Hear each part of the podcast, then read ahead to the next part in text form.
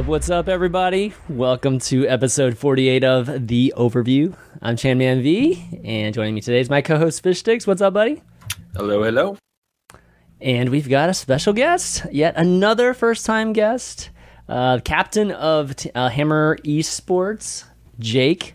I feel like I feel weird just saying Jake. I mean, it's just like calling you like your by your real name instead of by your actual player name. so, welcome to the show, man. It's great to be here. Thank you. Yeah, super happy to have you here. Lots to talk about, so it's going to be great getting your opinions and thoughts on a lot of things going on right now, particularly about the game. Uh, but yeah, guys, you know, again, it's like a Tuesday, and uh, we lucked out this Tuesday, given that they they released everything before the show instead of after the show or during the show. So we've got the patch out there, season four starting. Uh, we've got tons of events to talk about, uh, some news involving Overwatch as well as players and potential news maybe or, or maybe some speculations as to what some players are doing uh, so we'll just get things started right off the bat and um, kind of i guess get get everybody's thoughts on what you guys are doing right with overwatch and maybe let's start off with golden guns did you guys get a golden gun at the end of season three Yep. yeah I, which- I which picked mine up like as soon as as soon as that splash screen showed up. Oh, you got three thousand competitive points. I'm like, boink. Yep. Uh, I got uh Winston. winston Winston's- Winston's I've already- well. nice Yeah. all right Uh, I, I absolutely love my Yeti Winston skin. I think it's probably my favorite skin in the whole game, and now I've got the golden gun uh, to go Oh, along with it. So feels good, man. I think Nice. I'm up to uh, well, I've got Lucio, Genji, Pharah, Winston now. So wow nice guns and counting. okay Uh, jake how about you in- In keeping with the patch, I have 4,964 points, and I am uh, unlocking the Golden Bastion skin Oh, you uh, dirty. right now. All right, there we go. Dirty Right now. Locked in. Locked, Locked in. He did it right as it's on the Yes, show. Yes. All right. I guess you're you're anticipating Bastion being strong. Surprise. We're, we're gonna get to this. We're gonna get Yes. to this in a moment. Yes. Not quite yet. Uh, so I'm sitting on 3,400, and I haven't decided who I want yet. It's between. It's between D.Va and originally it was just going to be Zenyatta because I used to always play Zenyatta on all the um, the King of the Hill maps, but I've been having second thoughts. So it's either going to be D.Va, and then Jake's been been giving me very solid argument for Bastion, which uh, I don't know. I might I might be swayed. I might have to talk to my son about it too, see see what he thinks. But uh, I'll probably be picking the golden gun later tonight, though. So I can't wait to to do that. Uh, but season season four starts. You guys excited to jump on competitive right off the get go tonight? Uh, I'm, I'm actually not going to get a chance tonight just because uh, we have uh, you know four hours of scrims before our Yeah. carbon match against uh, Immortals tonight, which is going to be a big match for us. So it's definitely the priority. But tomorrow I'll be jumping right into competitive, hoping to Yeah, get there's always a concern about playing on day one of a new patch as well. I'm sure we're gonna see bastions left, right, and center uh, tonight, as well as I don't know, maybe some more mercies, things like that. It's always a little bit risky. You know, you could win a lot, you could lose a lot. Really depends on uh, the luck of the draw sometimes with the brand new patch days. But uh, yeah, I've been I've been just chilling. I have not been playing Overwatch well. Ranked has been down. Uh, just been grinding like Civ Six constantly. That game is Grinding we- Civ Six. Oh my god, That's that game never ending, man. sucks away your life in a way that no other game possibly ever could. Um, but yeah, I think uh, I'll play some warm up games, but then uh, probably gonna jump right into it tonight. Get those placements out. throw way. caution to the wind. Mm-hmm. That'd be good. Definitely good. Um, so you, you guys are playing Immortals tonight, Jake? Uh, yes, we are. Oh wow, that's gonna be great. Yeah, From um, from the Alienware series. yeah, yeah. That's gonna be great. You know, Your, your first series was actually really good. Uh, look forward to seeing that tonight. Um, but yeah, so since we have you here, Jake, it'd be great to you know, kind of do a mini interview with you, kind of get caught up with you. Um, so yeah, tell us a little bit about you know you're you're obviously a college student, and um, you know we have some college students obviously on some teams, but for the most part these days, not very many actually, right, Ben? I, I don't think we've got that many double timing um, Overwatch pros right now in the in some of the top teams. So, so yeah, Jake, t- tell me a little bit about that. Juggling school and obviously playing in a professional Overwatch schedule.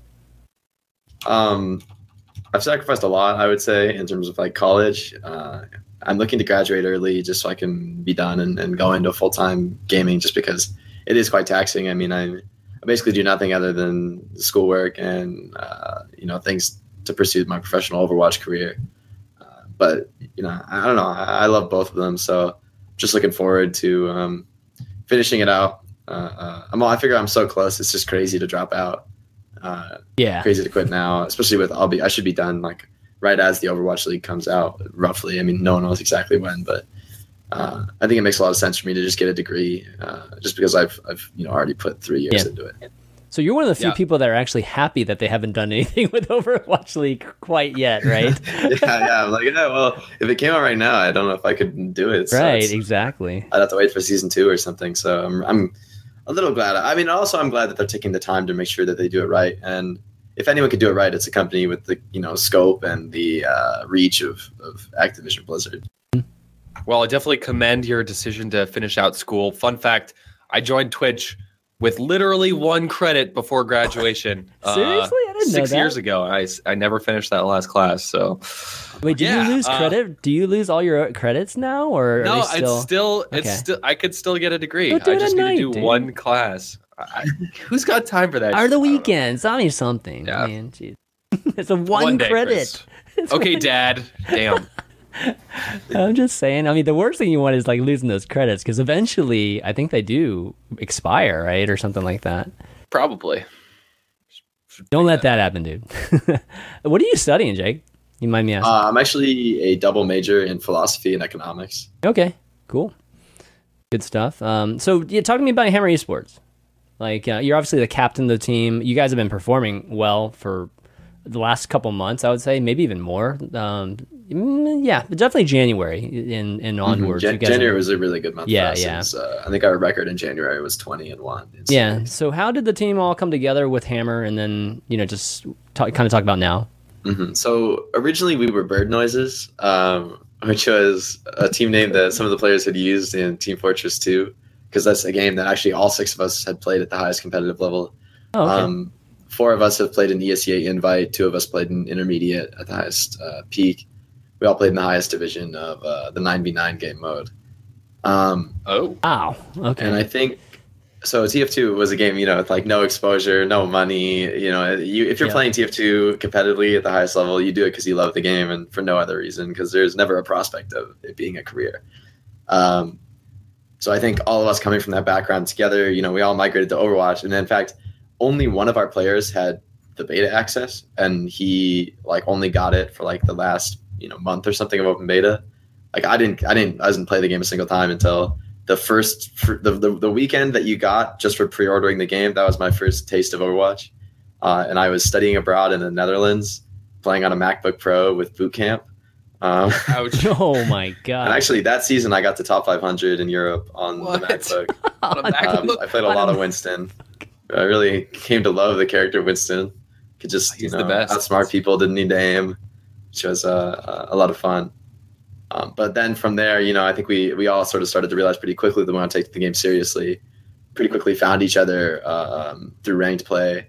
Uh, we had actually had five of six of our current roster like from day one. Uh, we went through a few supports, but finally, you know, picking up Avast I think was the best choice for us, and it's been really clear from our our, our success. Uh, and then you know, after a while playing as Bird Noises, eventually we got sponsored. People were realizing, wow, this team's you know dominating the North American scene. Okay, maybe maybe they were sponsoring they just beat six sponsored teams in a row in a tournament. Hmm, like, let's think about that. yeah. Uh, which was, oh, you know, sort of our, our evil plan all along. um, Yeah, I know. not so evil. I I know when you Yeah. guys got picked up by Hammer, um, you know, people thought it was actually crazy great value for Hammer to to, to get you guys. You guys were you guys approached by any bigger organizations? um, we talked to a few different organizations, but you know, it was all like a lot of orgs really wanted to poach individuals from our team to like you know uh, enhance their current roster. I had standing offers from like i just trying to count five different you know tier one, tier two orgs, but I didn't want to leave because I I just didn't believe that any of those teams had the potential that my roster of six had. Um, Okay. So and then you know there's a lot of our players had you know individual poaching offers, but you know not many teams are like yeah let's like jettison our whole roster and pick up an entire new one. And I made it clear that that was the only kind of deal I would be interested in. That's Uh, cool, man.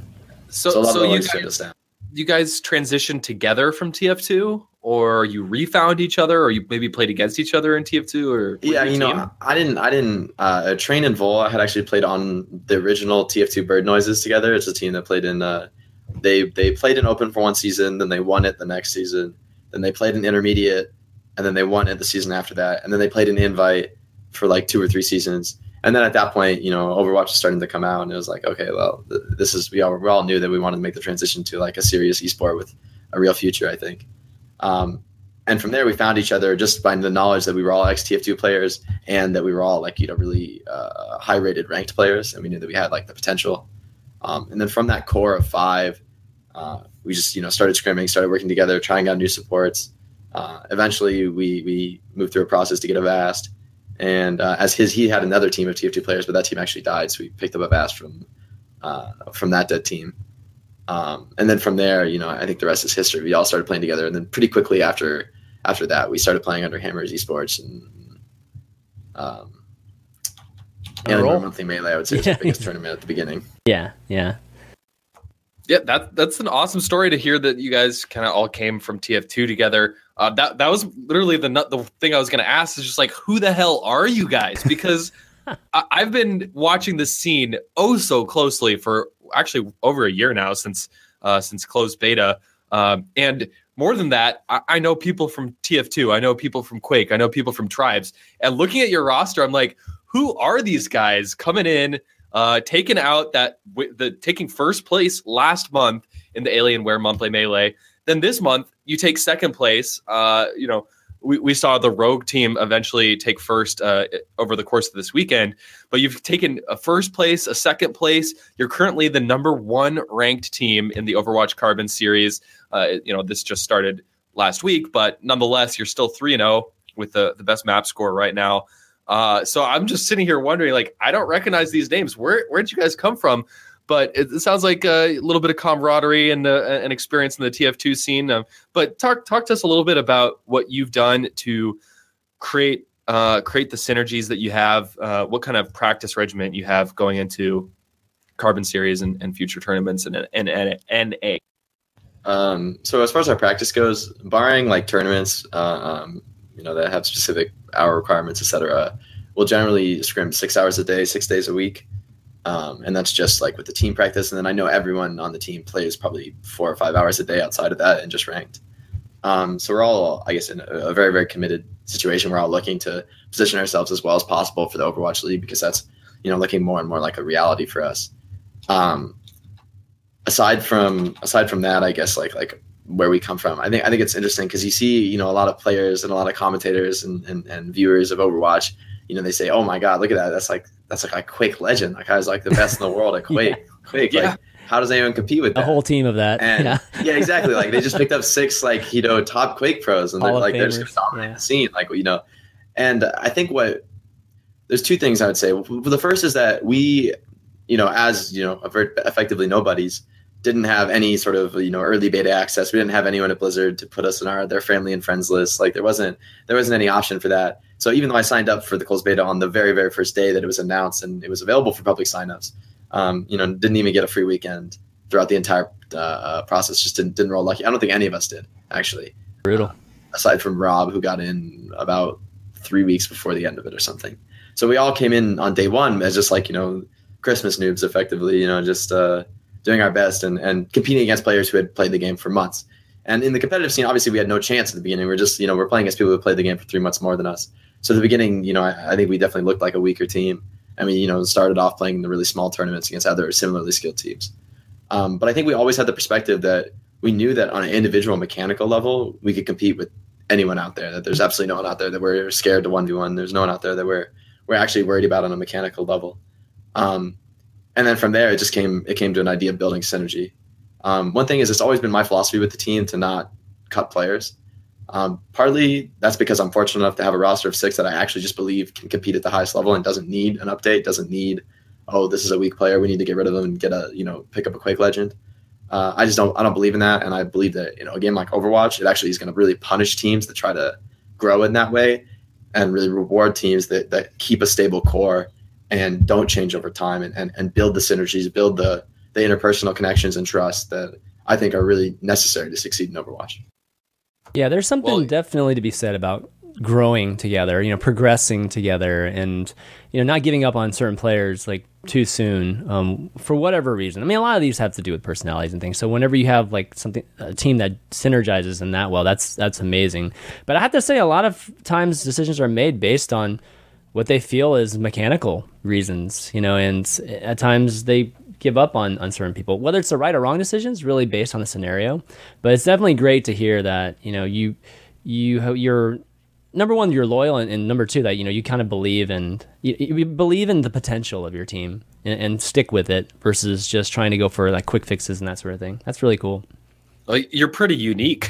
yeah, I mean, not a lot of current Overwatch teams have actually been together for any significant period of time. Everyone seems to be switching out players like as soon as as soon as uh, something result. goes wrong. But yeah, it sounds like you result. just have a lot of mutual trust in each other. I mean, I think it's the results speak for themselves for one, but I mean, partly that's you can't really separate that from us as players. Like maybe we're just really strong players. Um, but what I really believe is that if you create that environment of, of trust within the team, wherein people aren't playing with the implicit concern, hey, look, if I start playing bad, uh, I'm going to get the axe because the team just is going to pick up someone who can who can fill those shoes, and like that's just like a, a you know a, an implicit threat at all times. And not that that's like um, I don't know. Not that that makes it like impossible for a team to succeed, but it, it you know it makes an individual from it makes the, the, individual's perspective on the team to be that they need to be a performer, and if they're not a performer, then they're going to pick up someone who is. So what I the key problem I think that this creates. I mean, some people see that as like motivational. It's like mm-hmm, everyone right. needs to be performing at the highest level, but of course it's all perception, right? Like there's no objective way to measure a player's mechanical skill. Even something like accuracy is super misleading in a game like Overwatch when shooting shields consider is considered hitting shots. Um, so so you know and like and like decisions the player makes you know there's so many intangibles in a game like overwatch that i, I just don't believe in like you know numerical measures of skill so the one thing i think that really is is unique to having that environment of trust and players knowing that they're not just going to get cut because they aren't performing super well that night or or that week or that month is that players have a have a feeling that they don't need to like prove themselves like you don't need to go into a game and be like, look, I'm gonna go make a big play because I want to like show that I'm a really good player, so that like the org knows I'm a good player and they don't cut me. You know, like I think if you're playing like that, you're not playing perfectly. You, you can't play perfectly because your incentive is somehow something other than win. And if it's anything other than win, then you're doing something wrong. Like you're going to make the wrong play. Even if it works out, it might have just been the wrong play. Uh, and then, you know, also in a situation where let's say I, as a team captain, I don't actually know what went wrong in a push. We lose a fight. I say, what happened? Like, what do we do? Is that a bad strategy? Like, do I need to, do we need to change the composition? Do we need to call a different strategy? Like, is that like, was that a, was that a, you know, compositional mistake? And in a situation where players feel like they have to like, you know, appear to be really strong players, maybe someone made a grave error that error, that that push, and they know that they just made a mechanical mistake or they should have won a fight but they didn't. Maybe they don't speak up because they don't want to be known yeah. that like that that's something that happened. Whereas when they do speak up and one of my players says, "Look, I messed up," like I lost a fight. I should have won it. It was advantaged. It was a good fight. I just he out he out DM'd me. My bad. Then I know that the strategy is solid, right? Like we have that trust that let's let's just do it again. Like literally just run that play again, and it'll work this mm-hmm. time because we know the strategy is solid and people you know can learn from their mistakes in a community environment. Yeah. And I just don't think it's possible to have that under the threat of performer get cut. that's a great Damn. perspective, dude. I mean, yeah, it's yeah. it's so great and refreshing to hear that coming from you, and especially you being a pretty young, you know, young captain of a team. I mean, this this is great. I mean, uh, you know, I think this is a an attribute that's really good for you know leaders, and and um, you know. Uh, it's it's great to hear. That's that's the biggest thing for me. Yeah, it really is. If you look at uh, CS:GO, there there's a parallel there. Uh, Virtus Pro, the same roster has been around for yeah, almost true. four years now, and they won. They the last time they had won a major tournament uh, was like years ago. Yet they stuck together, and now they're all of a sudden winning all these tournaments again, and uh, just took home a win at DreamHack Las Vegas and made it to the finals of uh of the last major and all, all that. So uh, it's really great to hear your perspective there, uh, Jake. I'm much appreciated. And I mean, let's look at the results from this last weekend. In yeah. the Alienware Monthly Melee, you beat you beat Luminosity, you beat FaZe Clan, you beat Complexity, you beat Immortals, it was only Rogue, the the fully French squad in their in their final form, uh, that took you down in the end. But you basically had to run through all of North America's best teams to get there. Um, sounds like you expected that kind of result, though. You have a lot of trust in your team. Yeah, I mean, I, I, would say on day one in the group stage, we just felt like we didn't really perform to our expectations. We went down 0-2 to Rogue. We went down 2-1 to Renegades. Um, we beat FaZe 2-1, but it was closer than we would have liked. Uh, honestly, there was a lot of like close results on uh, in the group stage, but but ultimately we, we came out the lower uh, on the bad side of them more often than not. And I think for us that was a disappointment because you know the last Alienware group stages we swept 6-0. We basically we basically did what Rogue did, where we didn't drop we dropped you know two maps in the entire tournament. Um, which was, you know, it's like a it's a great feeling to have as a team to like play at that level. So we were all sort of hoping for that same level of results, you know, like looking to just repeat that again. Um, but after the day of the group stages, we had to take a, a, you know big step back and reflect and like talk things over. I mean, we spent like two or three hours just in Discord together, just talking about you know what went wrong, like who was playing what, like how do we need to strategically reassess this? Like, should we be putting different players on different roles? We need to be you know like playing our more comfort classes. And I think the biggest thing was as a team, we were able to come into day two feeling really refreshed and feeling like in the bracket play that even though we are starting in the lower bracket, always one game or one series from elimination, that we were we were ready to go back to the grand finals. Like that we we we felt like our, our the only real opponent that we would that we would be worried about was Rogue. Um, and I mean, not that not that the other teams aren't, aren't really solid, but we just felt like we could beat every other team, and that Rogue was the real one that we were going to have to play at absolutely 100 percent to to defeat. Yeah. Um, and I think I think that mentality is really valuable because we as a team has have always had a lot of confidence in each other, a lot of trust in each other. Um, you know, I've had times in matches where we used to have strategy that we've never run before, and a player's just like, look, like let me do, like let me just switch to this character. Like I, this this will work. Like I, I know that I can just fill my role better if I'm on this class. And we've had the trust to be like, look, go for it. Like I, I trust you. Like how are you gonna like? Well, like tell us what you're gonna do so we can work around it. But like let's make it happen. Like uh, uh you know, leave the space open for players to innovate like that. Mm-hmm. Um, and I think that you know really shows when we're able to come back from a really poor group stage performance and and bring it all the way back to get second place in the whole tournament.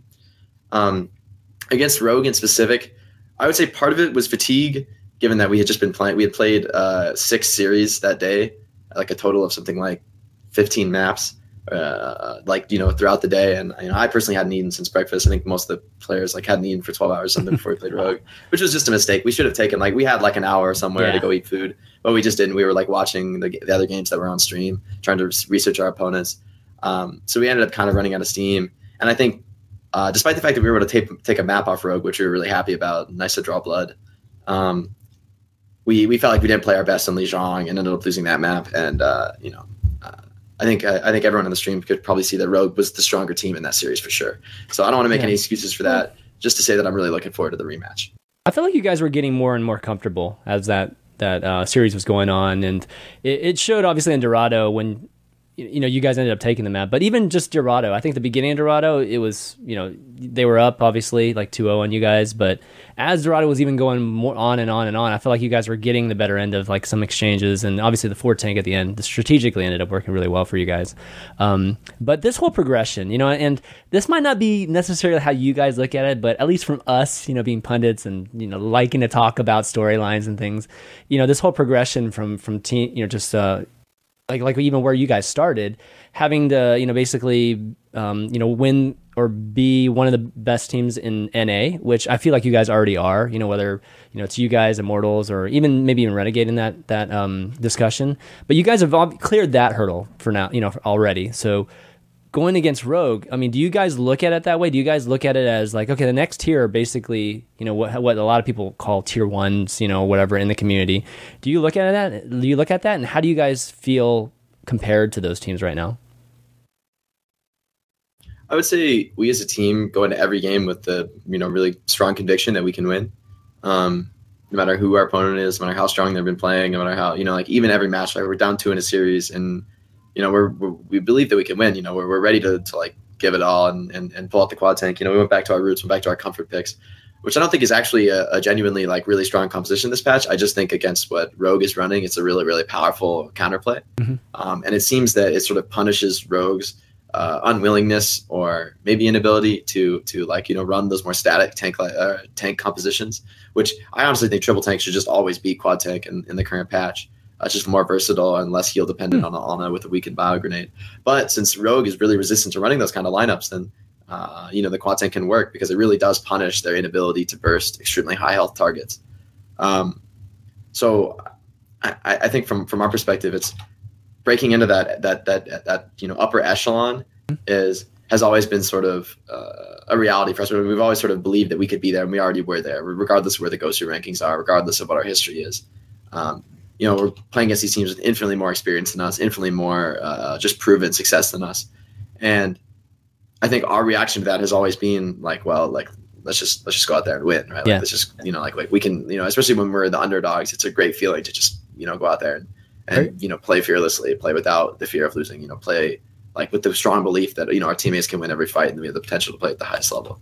Are- I would say are the biggest thing for us is playing against teams like Envy that have just been in Korea forever. That we would Right. love to play, we would love to practice against, but we just have never gotten the chance to because they they were in Korea when we formed as a team. They were in Korea, so Yeah, that, that was the next question I was going to ask you. Like, who do you who do you get a chance to scrimmage these days?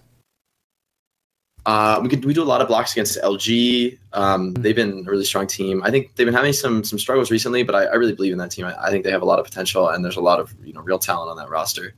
Um, of scrum blocks against LG. Selfless has been another just Oh yeah, really really impressive North well, American team too. right now. Mhm. I mean, I don't know what their rank is, but I would say they're you know top ten NA easily. Um, they weren't they're not in the Overwatch Carbon series, which I think is to the detriment of the series. I think they're actually you know did really absolutely Yeah. deserve to be in the top one of six the of NA. hottest scenes. Yeah, Yeah, and and I think that was partly because when they were doing invites, you know, Selfless hadn't quite shown that, and they hadn't quite, you know, really uh, gelled with their new roster yet.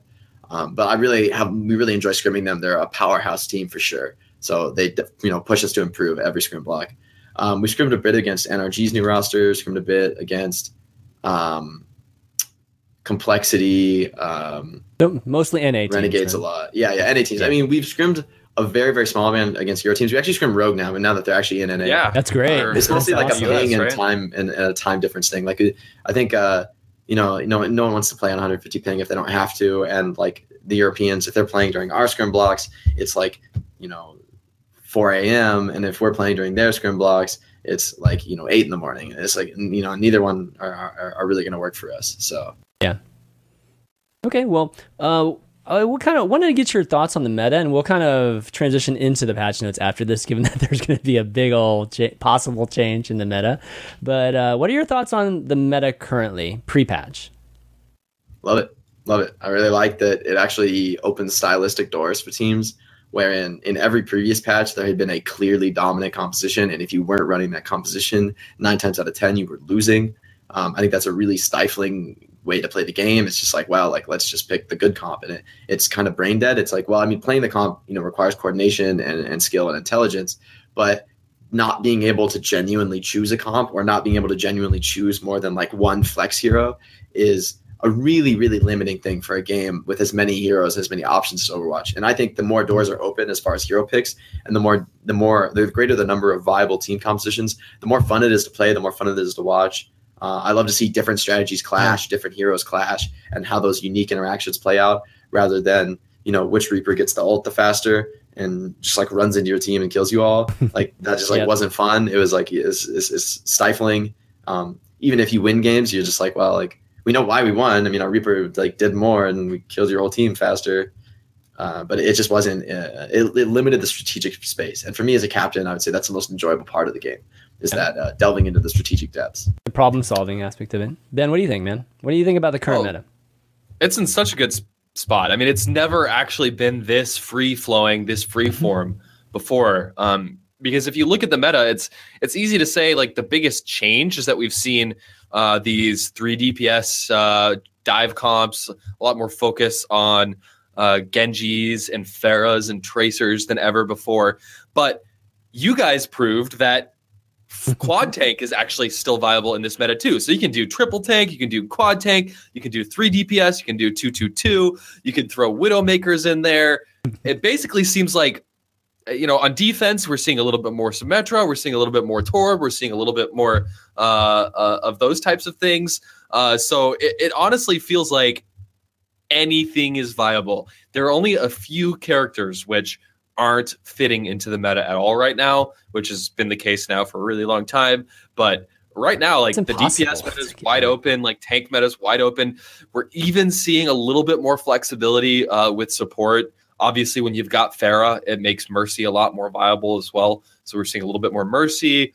Uh, Pharah Mercy is really hard to kill, so sometimes you see Zenyatta for the Discord orbs. So it, it's just wide open right now, and there's really no one strategy, as you mentioned, Jake, and that's a great thing. Yeah, I'll go on record and say I, I think the meta right now is the best it's ever been in Overwatch from a standpoint of play players, from the standpoint of spectators too. This is probably the best spectating experience I've had. I mean, not necessarily like spectator mode and stuff like that, but just as a player, just seeing strategies, seeing you know what what highest level competitive Overwatch uh, was meant to be. Seeing, I've been able to see that in the last month and a half or so, and um, I mean, Apex is a perfect example. I think some of the recent matches is like you're seeing teams just free flowing, changing characters literally as encountering constantly through games, and we're not talking about after like maybe one or two two um, uh, exchanges and it's like oh okay i guess we should change. No it's like instant free flowing changes like no no indecisiveness there. And it's like awesome to watch because you literally see the gambit of everything being thrown out there in a single game. The widows in one game tracers you know being a constant in a lot of games and the genji to genji or mccree to counter that you know that just you're just constantly seeing that that type of um you know just strategic moves and it's it's like awesome to see and um, I hope they don't get into this mode where they feel like they have to make every character viable, you know, kind of like what you were saying there, Ben. Because if they do get into that, then we get into possible patch changes like uh, that are uh, being released today, where you know Bastion was obviously a uh, a character that has not seen that much play. You know, maybe here and there it popped up on I don't know, Ilios, you know, C9 ran it like months ago, every once in a while on some of, you know, just one of the maps and, and it, it would just pop up every so often. But for the most part, that wasn't played at all. Right. And I feel like they're trying to make Bastion, um, uh, s- something that's viable. And maybe it, this is like an overreaction to the whole Yeah, they- they triple a tank, four tank. Exactly. So, uh, why don't we talk about the patch? This, these patches are things that we've definitely, at least most of the things we've talked about with the PTR patches, but this is going live today, and you know there are definitely some things that a lot of us didn't expect would actually make it in, and it's actually out there now in in the wild, and the you know competitive. Overwatch, Apex, you know, Final Eight are going to have to be dealing with it. Even Carbon Series that Jake's gonna be playing in tonight. Um, I don't know, maybe not as soon as tonight, but definitely in a week or so. I wouldn't be surprised if we start seeing Bastion like in every single game. So, um, what? So should we just Let's go through it? You want to just go through it? Bastion. You, you Yeah. just start with. Bastion. Let's just start with I Bastion. mean, we, okay. we've talked about most Yeah. of these changes because um, this is something we've talked about on the show before. Basically, everything that was in the PTR just went to live. Am I, I, I might be missing something. There's Yeah. never been a change that's gone to the PTR that hasn't made it to live. Never. Yeah, yeah, pretty much. yeah. Everything. Yeah. the they last don't use state. PTR of to test balance. They only use it for for like bugs, which Well, they, dumb. yeah, Well, the, well, there's another talking point there, but let, us yeah, go yeah. go through this first. Jake, you made a bold claim before we started the show. You think Bastion's totally broken? I think Bastion is a permanent pick. I don't think you're going to see a game without him unless Wow. you see the team losing without him because I actually think they just broke the character. I mean, the funny thing is, I actually love like all the changes, with the exception of the ironclad passive. I think that it's a game breaking passive, and I think it makes the game like really unfun because of like what it the kind of play that it's going to motivate. Um, but I also think that the buffs to recon mode make the character itself like uh, really wide open, really viable.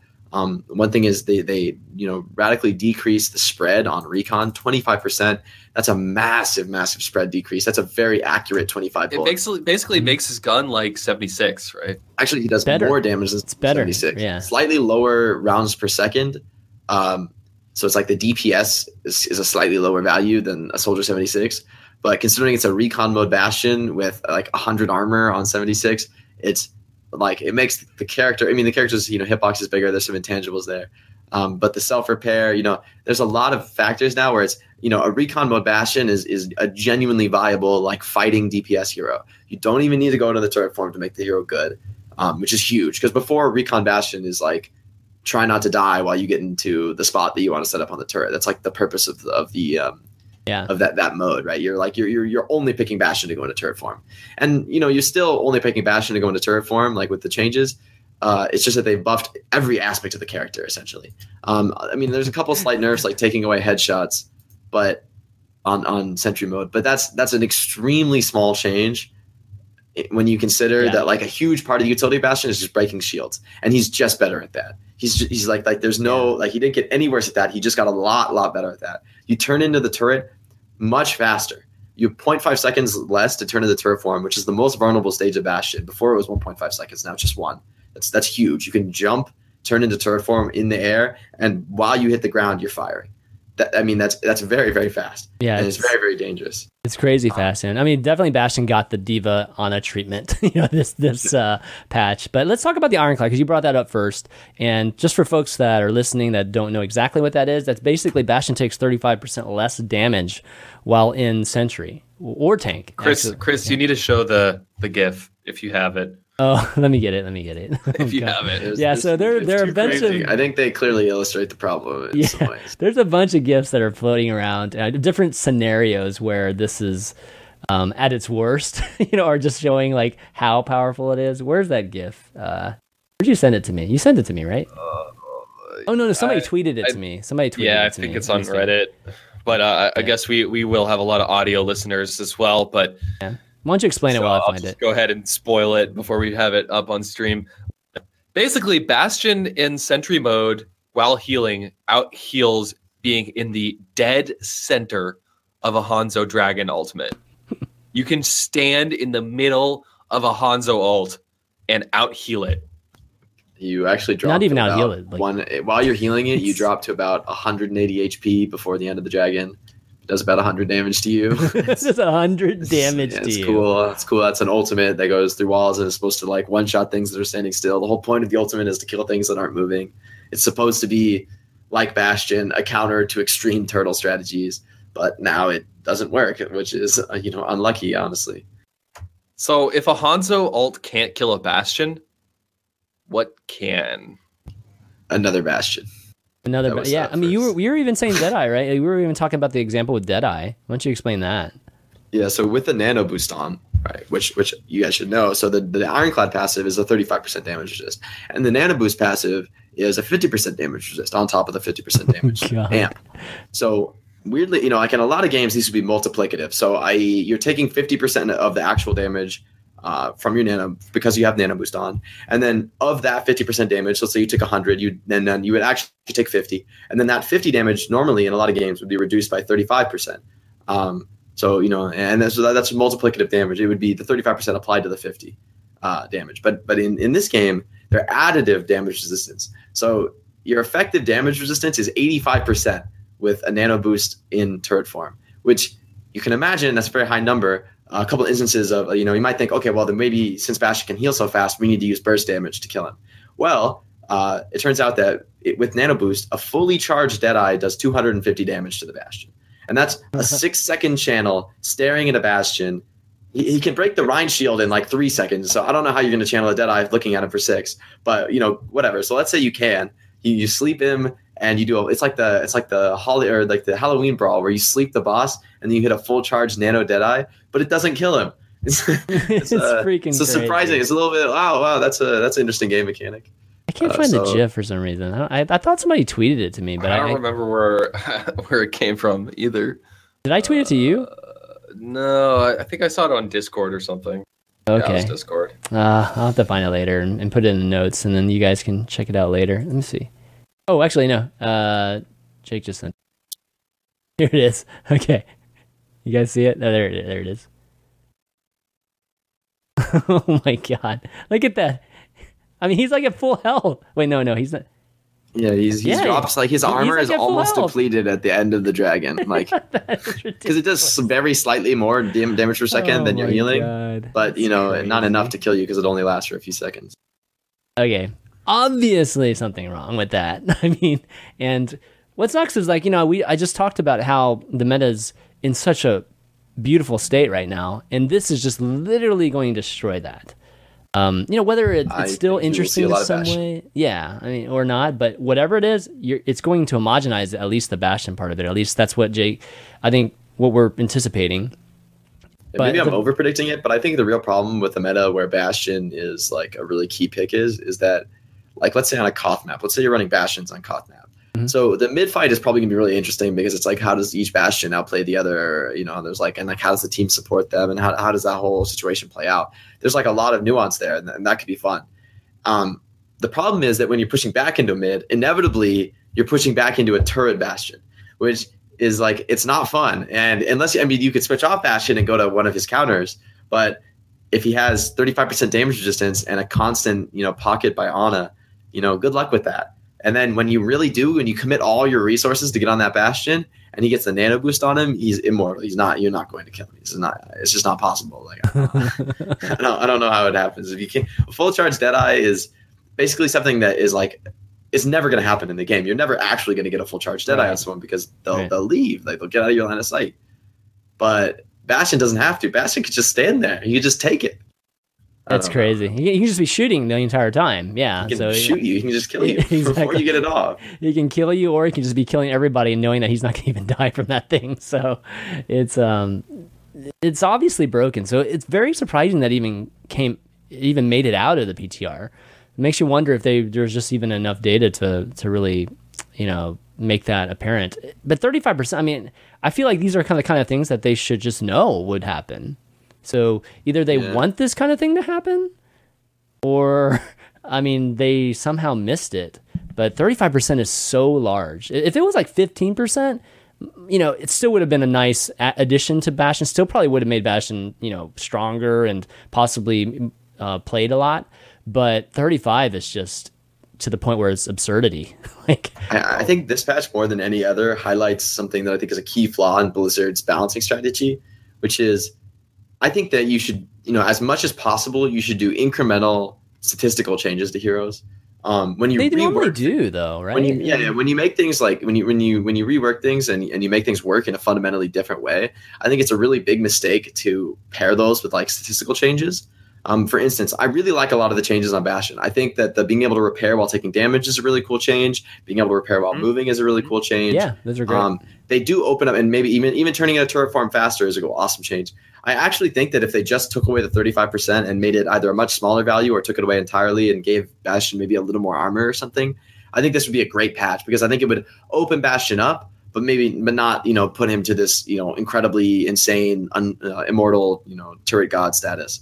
Well, not shake the real issue. Not shake status quo either. It'd just be another option to add to, to mm-hmm. you know to mm-hmm. add to this this nice uh, meta that we have. Yeah, yeah, maybe there's a situation where you oh wow we it's like oh this it makes sense right we have the nano boost and no other ults let's let's pull out the bastion because we're ready to like set him up on cart and and like nano him or, or like we need the bastion because we think we can get a defense here like yeah. you know it opens up a lot more options to pick bastion in a situation in which you know he's going to be good but then if you buff him too far, you just say, "Oh, like you know what? You know what situation is going to be good for Bastion? Every situation. Like we're never getting off him." Right. Which I, I, just don't think is fun. I just don't think any character being that way. I don't think it was fun when Reaper was that way. And I think Bastion as a hero is sort of like an anti-fun hero, you might say. Yeah. Uh, because it, it just basically punishes anything other than sitting in a tiny death ball behind a Rein shield, um, which you know is, is not a bad way to play the game. But if you have no other choice, is a really you know poor balance decision. I think. Well, well, there were a couple other changes. Yeah, definitely going to go through patch. the rest of them here. Uh, all of which we've talked about. I think previous show, last think- show, or the one before. Uh, but I did want to get Jake's take on some of these. I think obviously eyeballing these, some of these are substantial, some of these are more more subtle. Uh, for me, the Roadhog one is by far the most interesting, though. Um, basically, if you're if you're not caught up just yet, they increased the cooldown on his hook from six to eight seconds, which is something we've been hoping for for a really long time. Uh, and they also gave him a slight nerf, I guess, uh, in that targets are now pulled 3.5 meters away from Roadhog instead of two meters. However, they gave him a very substantial buff with the scrap gun. Now the spread has been decreased by 20%. So you're actually going to be able to do substantial amounts of damage to uh, to enemies in the immediate vicinity. If you don't have a hook, his gun is going to be much more accurate. Uh, and while there is the cooldown increase and, and the meet and, and the distance uh, increase as well, I think a lot of people are assuming this is going to be kind of a buff to Roadhog. What do you think, Jake? I think this is. I like the change in that I think it's a very significant buff to the highest level of play, and at the same time, a significant nerf to like the lower and medium tiers of play and like competitive ranked play. Um, because the gun is something that relies on you know very precise aiming, especially the right click. You know, like leading targets at, at and you have to be at a very very precise range to maximize damage. Um, the same goes for left click, right? They're very they're very like nuanced. It's a very nuanced hero because you're aiming at like you might you might like three different ranges simultaneously, uh, which has always made the hero really rich and fun. Um, and I think it you know it'll it'll add to that aspect of the hero while like maybe minimizing or, or slightly decreasing the the uh, you know crucial primary importance of the hook, which you know has always been the story of Roadhog in the past. Um, I think the thing with the hook that's weird is you're given that the spread is lower, is smaller, that you're still going to be able to one shot. I think the idea is you're still going to be able to one shot, you know, a squishy target, right? Like a support, you, you should you should be able to one shot them, right? They shouldn't they shouldn't survive a hook. That that's that's something I think Blizzard is very comfortable with. But it was a little strange that you could deal 350 damage to a Zarya and just like almost evaporate her, or or when when you hook another Roadhog and you deal 400 to his face, it's you know it makes the it makes the, the matchup feel extremely swingy. Um, so I think this should alleviate that a little bit. Make make Roadhog less of a tank buster, also a support killer, also a flanker killer. You know, and like he kind of was a little bit too much of a jack of all trades. But I think the gun is now extremely powerful, and if used right, is going to just turn this hero into a standard DPS just for his ability to output damage at, at a much more uh, significant range. But good changes overall. I think. I think it'll change his playstyle, but I think it's a buff. Honestly, I think at the end of the day, for the for the top players, this is going to be a significant buff because the hook cooldown is is the only real nerf here. Um, the nerf to the hook is is significant, but it also made Roadhog have to be played much more passively because you know if you get hooked by the enemy Roadhog, you're you're basically dead. Like you like their team only had to do you know 150 damage to the Roadhog on top of you know your Roadhog's hook. So you had to play Roadhog more passively. You were very very scared of being hooked by an enemy hog. Now that the hog is only going to do maybe you know 300 350 damage to you, you have a lot more potential to counter hook and kill them so Roadhog can be played a little bit more aggressively. So I think honestly, this is going to open things up in a big way for the hero. It's going to be a little more versatile, mm-hmm. um, which I really do like. But I think in the net, it's going to be a big buff. We'll see. Def- definitely one of the characters you've been playing recently, so it'll be yeah. it'll be great to see you you uh, take I mean, advantage how, of that. How else are you going to kill the bastions other than a hook? Yeah, yeah. I mean, Roadhog's I think going to be part of the meta. I think I think Mei would work. Although I just think Mei is. I'm really sad they didn't buff Mei. I think Mei's irrelevant right now with the exception of the maps where she's broken. Even on defense, really? Which I think it's an unhealthy situation because right now you only run Mei on the maps where she's like busted basically, and like you know the wall is some insane ability that can completely separate a team. Which is like you know you have maps like Hanamura um, where it's like wow this hero is incredible. It can just lock off any one choke. That's like a huge ability. Um, I think the problem is increasing the relevance of Bastion. You know you can break a Mei wall in about a half a second with a Bastion which is going to be an implicit nerf to Mei if that hero is picked more. Um, and I think Mei as a hero has felt really, really weak with the exception of those niche scenarios, which I honestly think are map design flaws more so than they are situations in which Mei is a good hero. I don't think it's fun to have a hero that like can, you know, that has like an, I don't think the ice wall is like a very uh, a fun or interactive ability in, in maps like Hanamura where it basically forces you to run an entirely different team composition or push in an entirely different manner as a response to Mei. Yeah. Um, that's a so the, the, value you're getting is just by denying the enemy's um, game plan, which I, I mean I guess is valuable, but I don't think it's a great healthy place for the hero to be. I had a lot of fun on her when she was more viable because the ult built faster. Now I don't think that's the way you need to buff her, but I think it's be it'd be like Bastion. I think she deserves a buff that makes her more flexible and, and more viable in different situations. Yeah, I feel like um, her and Sombra are in the same boat here, where mm-hmm. it's just like it's very heavy in the value of their ults, and the rest of it is just a bit weak now compared to everything. I, I still want to see the Mei buff that people theorized when she was first launched, where you just uh, spray the ice in front of you and then you can slide. That would just faster. That would so be the she, best. like an ice girl, that. basically. that would be so much fun, man. one, one be, can dream. One can dream. That would be pretty sweet. Geoff Goodman, if you're watching the show, Frozone Mei. So I uh, I noticed uh, a couple other things I just want to uh, mention. Um, one thing is just concerning consoles. I know we don't play consoles, but it's kind of interesting that they added damage for Torbjorn's turret and sentries uh, and Symmetra's sentries. Given that I thought turrets were a Well, problem they at one point. They, it. they're I know. mitigating a past nerf. Yeah, they're- okay. they're So maybe it's mitigating, just too they're much. mitigating a nerf that was originally Yeah. applied because apparently it was a little too strong. yeah. So Um, now because the Torbjorn turret was like very, very overpowered on console because auto aim is much better than controllers, whereas auto aim in PC isn't Yeah. actually that much better than a mouse. Um, right, right. So the player base so- must have gotten better. so now yeah, they can. I, I they think can that's part of revert it also. yeah, it's good to see that they reverted. Uh, one other thing I noticed, um, which I, I guess I didn't catch before, was uh, the respawn delay. Did you guys see that? Yeah, so This this this was snuck in. I did not So- even know about this. Yeah. Was this even in PTR? No, it was Ironclad. I know Ironclad when we talked about it was there, but not respawn delay. this is this is the change of the patch, and if there's one thing that they keep, th- this is the best change. in the patch. I think this is Okay, let's talk. I think it. you have assault maps absolutely plagued by a situation in which first point is almost impossible to defend, and second point is almost impossible to attack. And it, it- it's like it breeds draws. Like it, draws are far more likely on the map, and a draw is not satisfying, right? I don't think you should have game design that promotes draws.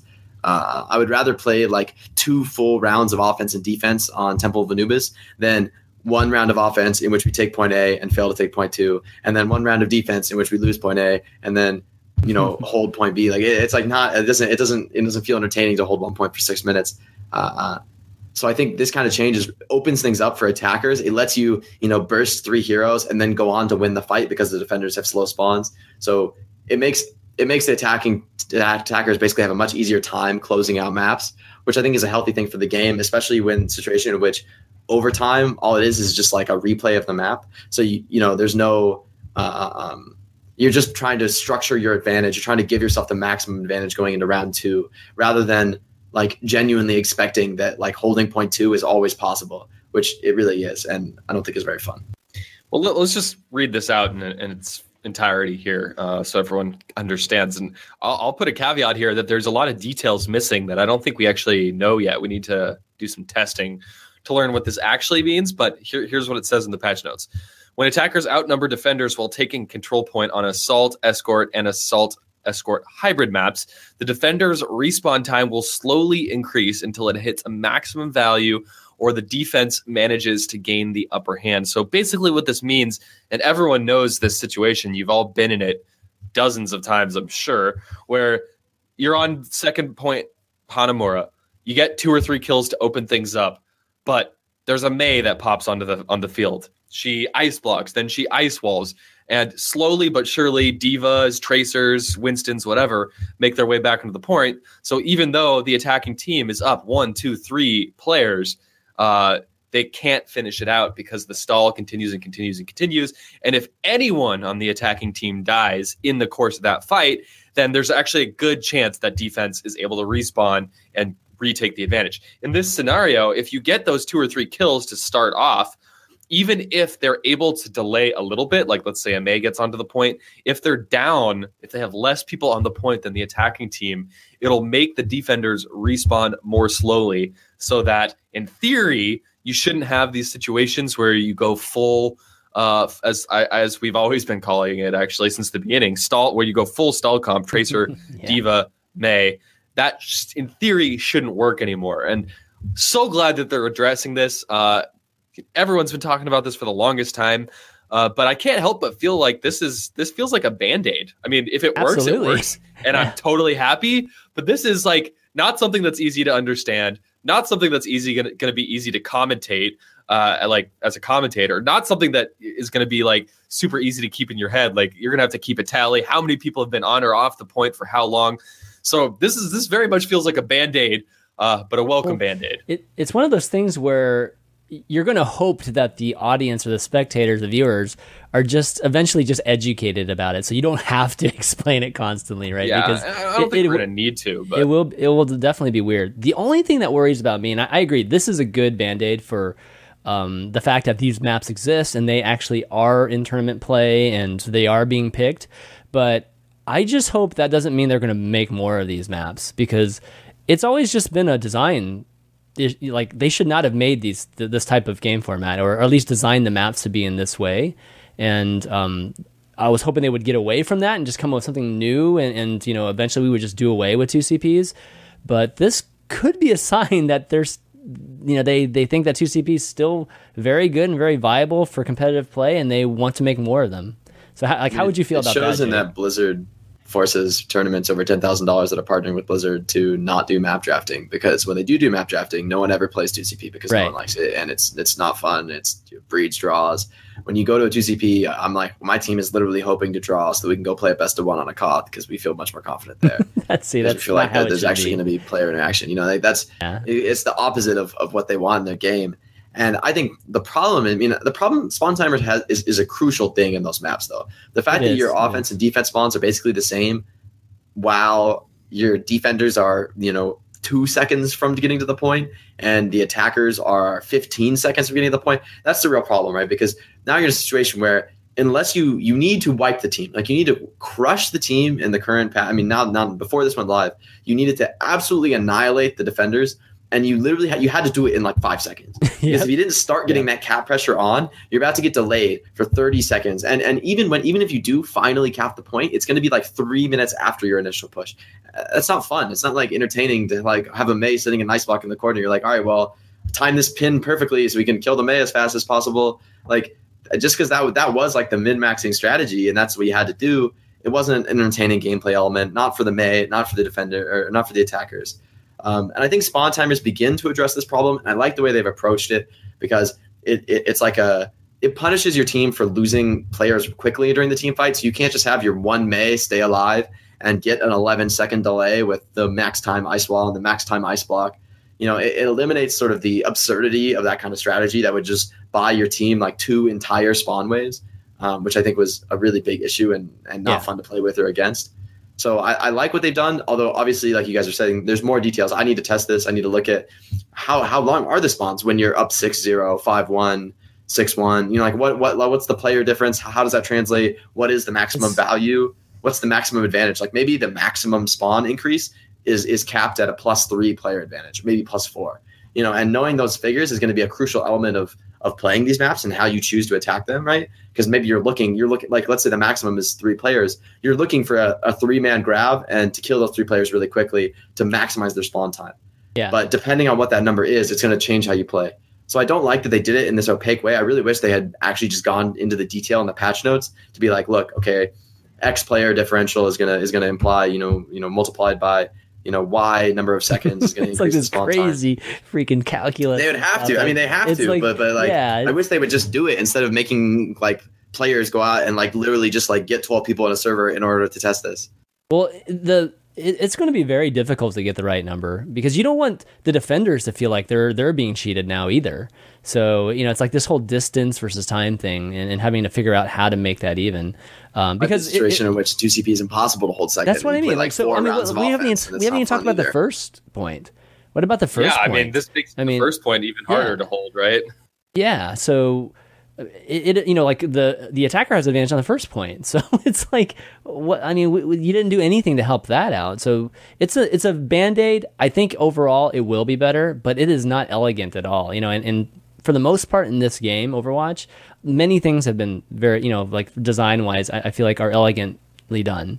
And you know, maybe it takes a few iterations to finally get there, but this one is definitely not. You know, this one you just need to redesign maps. You know, like and maybe even do away with the the game format. So I mean, uh, I think if you made forward spawns in two CP, like i.e. for the yeah, defenders, they, they exactly. spawn They just need to do that. you just Like, you just plug a forward spawn in some corner of the lot of map. they do it. They It do would- it on It would, payload. it would like- make first point much more defensible. And I think I think I would have loved to see this change in concert with a forward spawn for for first change. Yeah. Just to make it less of a, a situation in which you're just like, well, how much time can we bleed on first point because we know we're going to lose it. Like not not you know like like you know, and when your team fails to push first on two CP, it means you're you're playing you're getting completely outplayed. Like like there's no other two ways about it. My team got first held on Anubis last night against LG. They did a great job, and we got you know obliterated. They just outplayed us every fight. But it took that level of outplay to get the first hold.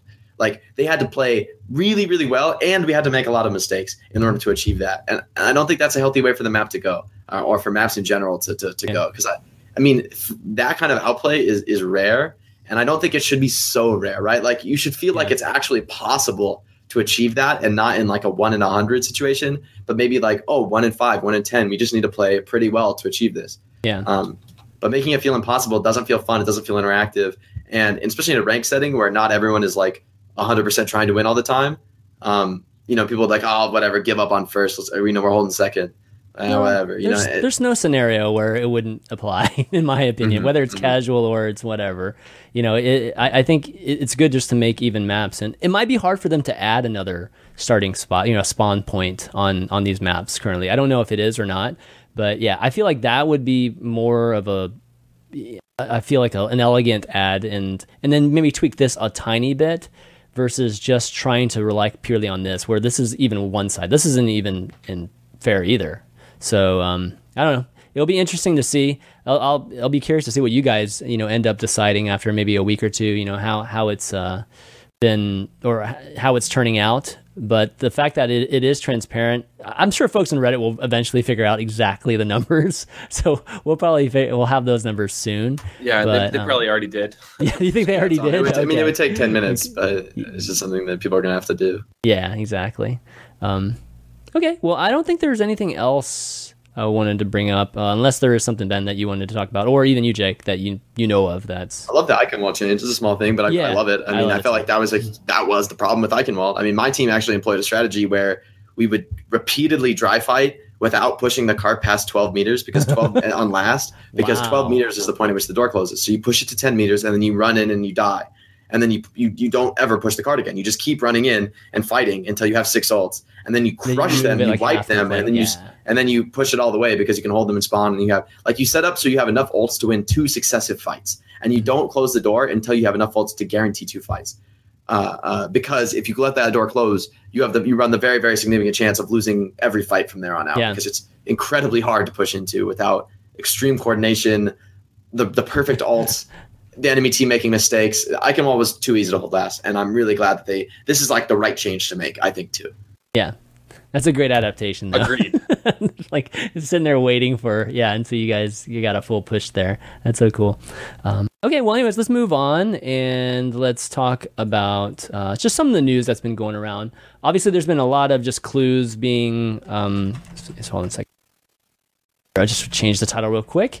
Uh, the new cu- cu- clues in terms of the lore, in terms of you know what's being what's uh, related to the new hero, and some of the things have been added to Numbani particularly. So the starting spawn for Numbani has uh, the OR-15 being smashed into a wall like a big crater style, and then it falls to the ground. And there's been a lot of pictures and gifs around the community um, just taking a look at that, and also um, on the payload where there used to be Doomfist's glove or his, his fist, uh, that glass is broken now and the fist is gone. So there's definitely some things going on there. It's still clearly not Doomfist, guys, right? But there's something related to Doomfist, I believe. What do you guys think? Yeah, I mean, we talked about this all last week. The only new news beyond the uh, in-game changes, they tweeted uh, a notepad, uh, one of Efi's notepads, uh, which has a couple more clues, and particularly, it has a, a paint color uh, uh, code, I guess. Uh, so some people are connecting the, the colors that she has here, the paint colors, to some uh, some art that has been released. So that there's some theories about who this might be. Uh, very very unclear at this point in time, but uh, we we do have some thoughts as to who the character might be because we do have some art with uh, Omnic looking robot that has horns or at least something that looks like horns and also has that same color palette. So we have Oh clues, but we, we still have no idea. Gotta love the community, uh, and we know for from Jeff Kaplan accepting the the the Dice Awards this this past week too that it's not the spider tank too that people were were thinking or the spider robot that's in that one painting drawing. So it's not that. Yeah, yeah, it's definitely whatever Ben's talking about here, or at least the the newest the newest conspiracy is that it's something related to that. Jake, any thoughts on this, or you're just like, ah, I'm just gonna wait till it comes out? uh, partially that partially i think there's a possibility that they might drop two heroes at once yeah. Um, oh man, that'd be awesome. They specifically said that I I saw some posts on the BattleNet forums that was said like 24 is not what you expect it to be, and that was at the point where everyone was like, "It's Oh, Doomfist. It's obviously That's Doomfist." true. That's Like, true. every, like that was the point where the the prevailing thing was like, "Okay, obviously Doomfist is the next year." Like they're they're doing all this stuff about it. Um, and uh, you know the Reddit detectives have like found like the Twitter of the woman who voices a couple characters and also voices Athena, like the announcer, um, doing more like voice acting work, unclear for who, but it, people theorize that there might be a character like a playable Athena of some sort, or like the announcer, some sort of a Omnic. I don't know, probably like a support or something. I'm not, I'm not sure exactly what role.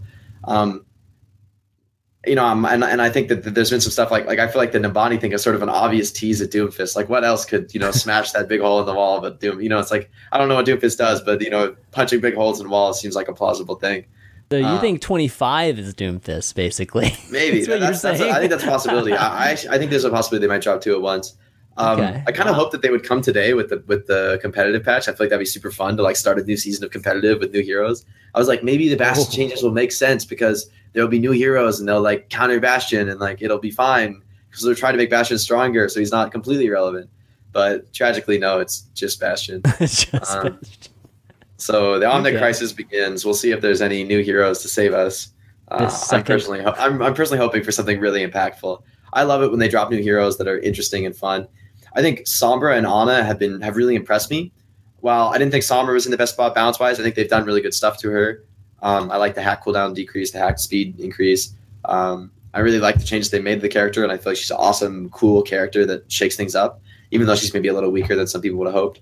Uh, Ana, as I think, again, a beautifully, beautifully designed character, incredibly high skill ceiling, so many options. It just completely has changed the game fundamentally, and in a way that I think is fun. Like an Ana is, from a support player's perspective, playing Ana is, you know, they're absolutely no less skilled than playing, you know, the highest level DPS. just right. just raw aim, right? And I love that they brought that to support class. So I'm really honestly uh, optimistic. I think Blizzard has done an amazing job with all the heroes they dropped so far. I think Ana is obviously a little too strong right now. Um, Sombra's a little too weak, but at the end of the day, I think they've had they've had they have really great game design, and it's just a matter of sort of like finding that that uh, Goldilocks zone where you can tweak the heroes to be you know just strong enough, but not too strong. And I hope that they continue to do that with the new heroes. Uh, I honestly have high expectations. I think Blizzard has proven that they're really ready to bring new characters into this rich game and and you know make it just better. Yeah, agreed. Well said, man. Um, okay, well, why don't we move on to the next bit of news, which was Nate Nanzer. Uh, he did an interview uh, in Korea, I believe, right? Yeah, in Korea. Yep, yep. Uh, and it was, uh, there's been a lot of transcripts that have been uh, translated, and I have the one on Reddit that I'm going to bring up here. Um, but he answered a lot of questions about the Overwatch League. Obviously, lots of folks you know, spraying him, peppering him with a lot of questions. Uh, a lot of the answers are ones that we've known. I mean, a lot of the answers are the same ones he gave when he was actually on the show uh, a few months ago. But yep, anything yep. out, anything that really stuck out to you, Ben, that that he said that was yeah. a little new. Yeah, uh, not like you said, Chris. There wasn't a whole lot of new uh, content revealed here, but it was still interesting to hear Nate's perspective on some of these questions, particularly I thought this question, uh, you know, the the answer Nate gave was revealing. Uh, what are the realistic profit models to to sustain the OW league? Uh, I think this is a very important question for any new esport these days, as this has been kind of an issue for Riot's LCS. The fact that they didn't actually get revenue into the you know the core concept of the of the league meant that the teams weren't making more money and so on and so forth. So anyway, I think this is a really important question and Nate answers great content will be the key. Overwatch esports team is under the Overwatch development team. This I think we did know.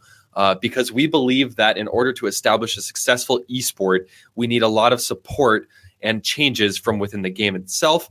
Uh, this is why when the OW League starts, we will add systems and, that will support live viewing of esport matches within the game checking players' profiles, uh, or view additional video content, so recaps and highlights and things like that, uh, which is fantastic to hear. That means that esports will likely be promoted very heavily within the game client itself. They're going to be creating content that'll be there, and it said also it is through those quality content that will that we will host regional and global sponsors. So they're going to integrate sponsors into this, and they will be sharing profits from ticket sales and broadcasting rights that, that they're going to be selling including merchandise as well uh, with the teams and players.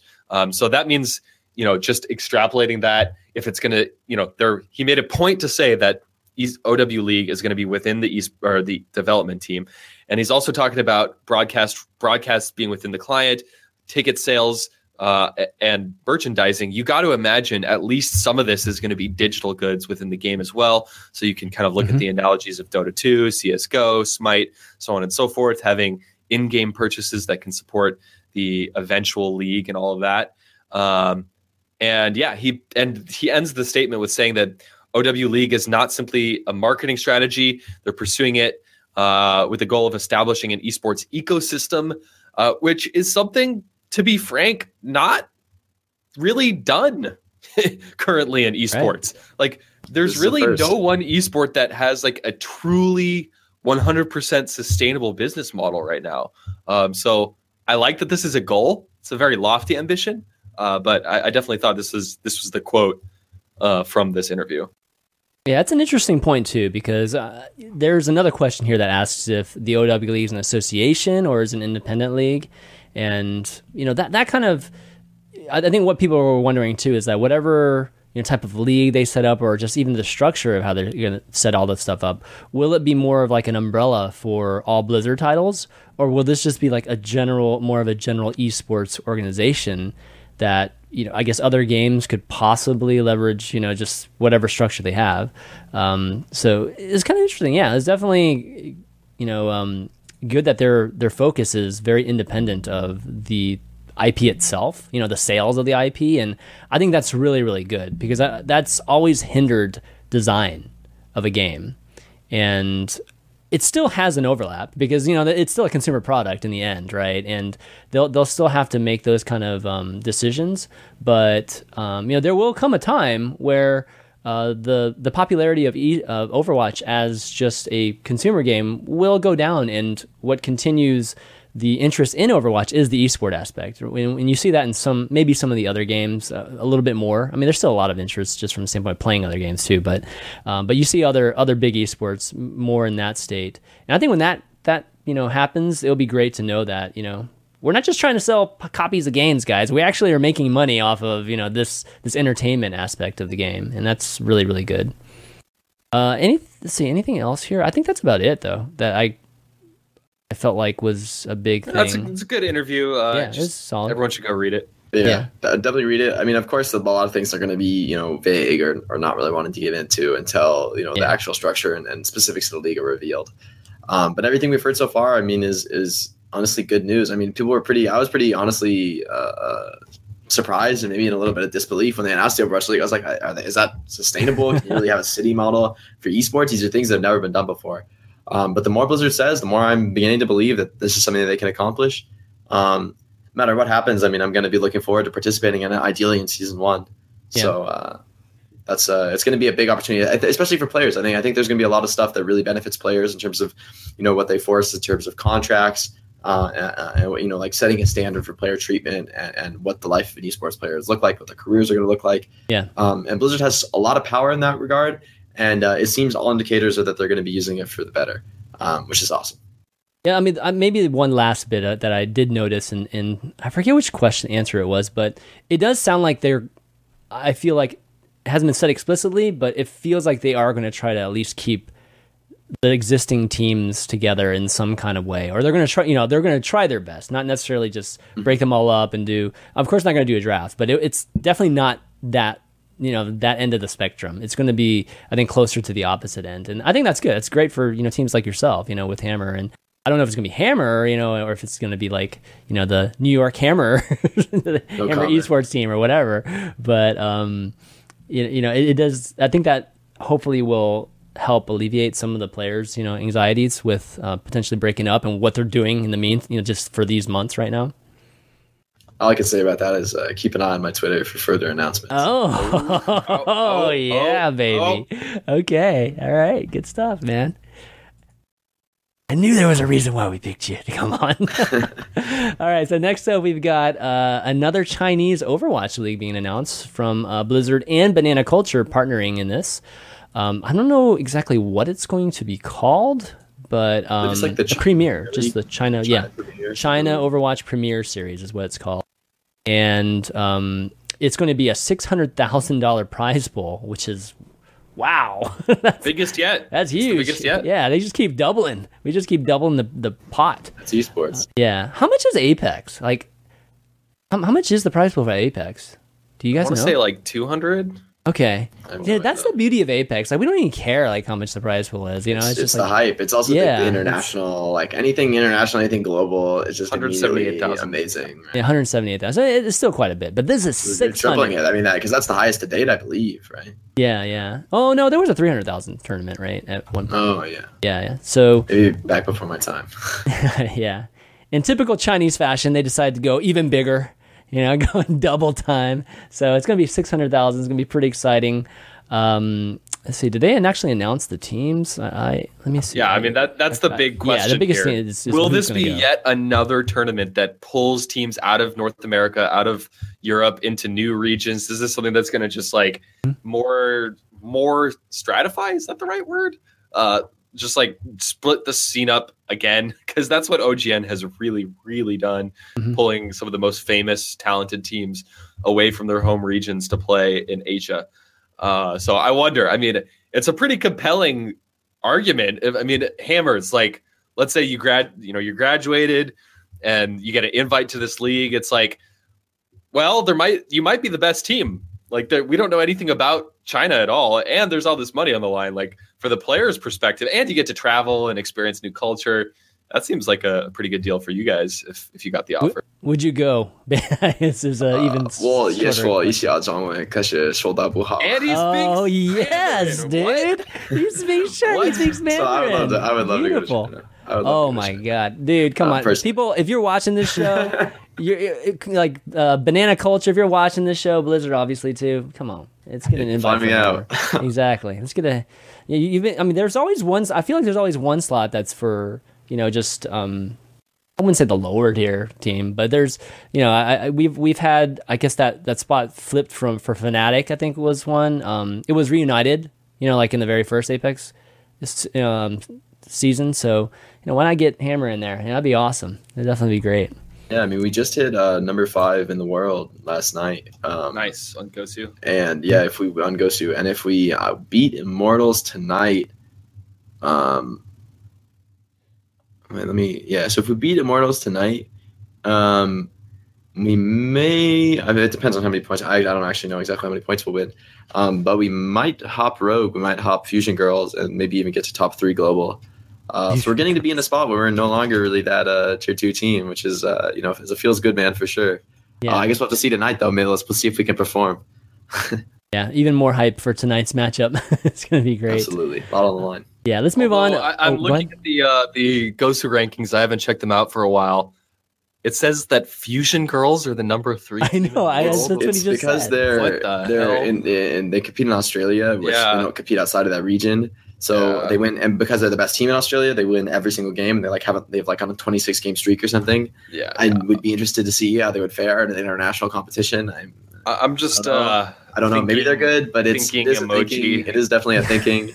it makes me question how Gosu does these rankings, um, but and Gosu points in general. But whatever. I mean, if if we can, if we're better than them, then we'll keep winning games and they won't. So Yeah, we we need to figure out a, a good rank. We need we need a ranking system, whether it's Gosu or not. We need a ranking system that the tournaments and the events and Blizzard actually respect, adhere to, you know, use. And I think something like the Overwatch League will be a boon in that regard. well, I mean, Oh, yeah, it would just absolutely. be it.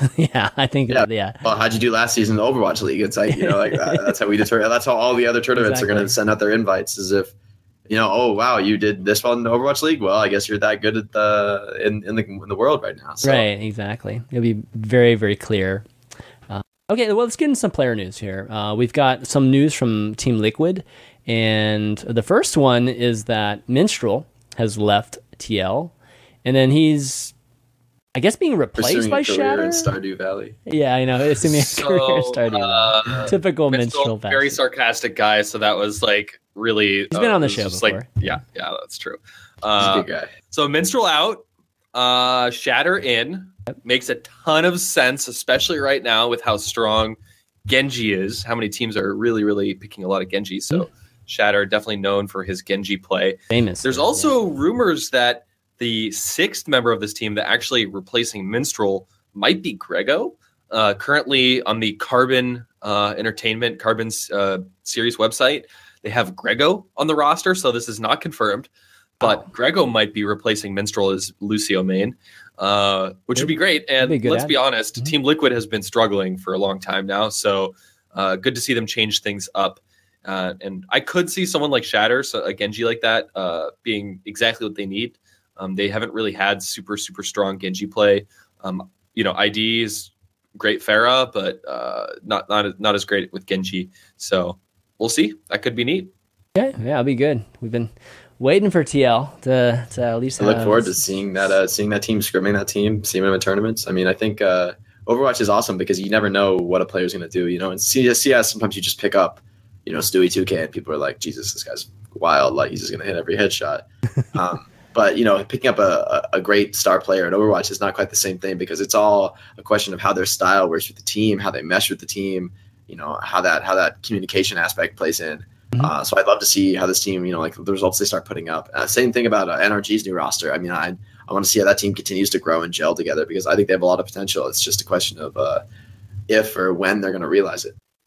So Speaking this of is the other potentially big news, Chris. Uh, a certain tweet went out from the NRG account. Yeah, a certain just, tweet, just a couple hours ago. certain tweet, and happened to include our friend Harbleu, who uh, obviously recently left Complexity, and we've been speculating the last week or so as to whether, at least in our in our dreams, our our just marketing dreams, we were thinking, oh, Harbleu on NRG, wow, that would be a, like a team full of a bunch of top streamers. Now that IDDQD has joined too, um, and it looks like they'll he'll be streaming basically with the NRG team. so, uh, you know, the sixth of sixth man at least of it. So the speculation is whether he's trying out for them right now, and I mean, he's got to be. Why, why else would they tweet Seagull, Dummy, IDDQD, Numlocked, and Ajax, who are all on NRG? We know this. Like, they, well, Ajax hasn't been officially confirmed yet, or has he? I can't remember. But yeah, uh, they tweeted six men will be streaming today at 4 p.m. Pacific uh, in two hours, including Harbleu. So has it been confirmed? Has Harbleu joined NRG? We don't. I mean, it's not official, official, but NRG and friends. I mean, this And has got to be his- like his name isn't just like right? I don't know if I can like leak the detail. roster they've been trying Yeah, out. yeah, this yeah, is don't don't I would don't, say don't you could it. just look at this tweet and you know draw your own conclusions. They, they made Leaders Harbleu and Ajax's names. They're not exactly smaller. hiding anything. Yeah, you know, it's like a, maybe a couple small. A couple I mean, those players certainly smaller, don't have contracts but- signed yet, so I mean, who knows? But uh, Now, if I'd his say that the fact that they're playing with the team in placements is, uh, you know, speaks for itself. Maybe. Yeah, I think so too. Yeah, if his name was as big as Numlock's, then yeah, Then know, we would I think we would have. I think we'd have a, a very strong conclusion.